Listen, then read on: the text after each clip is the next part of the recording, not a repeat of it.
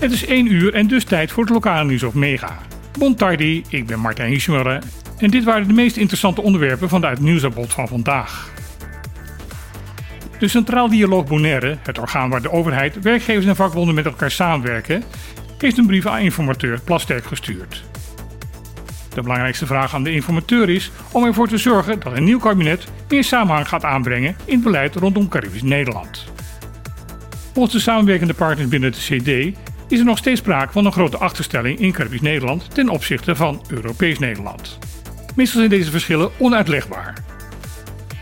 De CD is blij met de grote stappen die de afgelopen jaar zijn gezet betreffende de armoedebestrijding, maar volgens hen moet er nog veel meer gebeuren.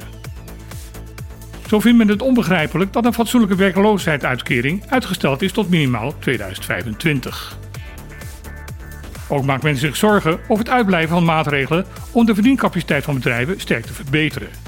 Als daar niks aan gebeurt, blijven de kosten van het levensonderhoud hoog op het eiland, wat weer gevolgen heeft voor de armoedebestrijding op het eiland. De CD vraagt daarom aan de informateur om de coördinerende rol van het ministerie van BZK bij een nieuw kabinet verder te versterken. Om zo ervoor te zorgen dat er meer gezamenlijk beleid vanuit alle departementen komt voor Caribisch Nederland. Vanaf deze week hebben ook de medewerkers van de grootste bouwmarkt van het eiland, Kooiman, een collectieve arbeidsovereenkomst. Gisteren zetten vertegenwoordigers van de firma Kooiman en vakbond AFBW hun handtekening onder de overeenkomst. Het afgesproken arbeidsvoorwaardenpakket past in het beleid van de verschillende vakbonden op Bonaire om ernaar te streven dat er met de grote bedrijven op het eiland centrale arbeidsafspraken gemaakt worden. Op deze manier is ook voor de werknemers duidelijk wat men kan verwachten bij deze werkgever, aan welke regels gehouden moeten worden en waar een werknemer recht op heeft. Hoewel de onderhandelaars hebben aangegeven dat de besprekingen over de nu bereikte overeenkomst niet altijd even makkelijk waren, zijn beide partijen wel tevreden over het resultaat. Door deze overeenkomst zullen de medewerkers van de bouwmarkt er aanzienlijk op vooruit gaan, al dus de onderhandelaars. Bestuursvoorzitter Harold Linkels van het Pensioenfonds Caribisch Nederland biedt zijn verontschuldigingen aan over de onduidelijkheid die is ontstaan over een latere betalingsdatum deze maand van de pensioenen. Hij verzekert dat merendeel van de aangesloten gepensioneerden toch nog voor het weekend hun geld zullen gaan ontvangen. PCN zegt dat een vertraging van de betaling verwacht werd omdat er veel wijzigingen moesten worden doorgevoerd. Toen werd de belastingvrije voet aangepast en moest over alle uitkeringen per 1 januari een extra indexering toegepast gaan worden. De noodzakelijke gegevens hiervoor kwamen pas na 10 januari beschikbaar. Het pensioenfonds wil graag ook nog even benadrukken dat het haar dit keer is gelukt om alle gestegen kosten van het levensonderhoud van het afgelopen jaar te compenseren.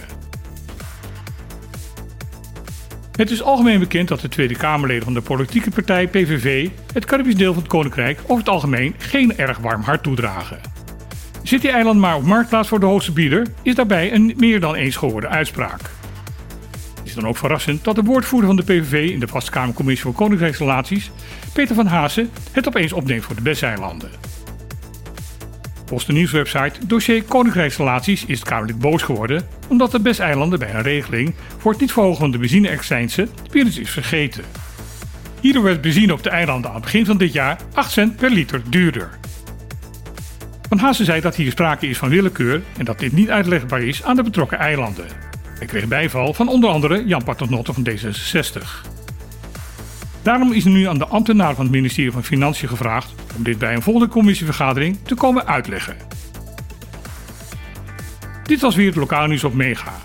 Ik wens iedereen een mooie en niet vergeten dag toe en dan heel graag weer tot morgen.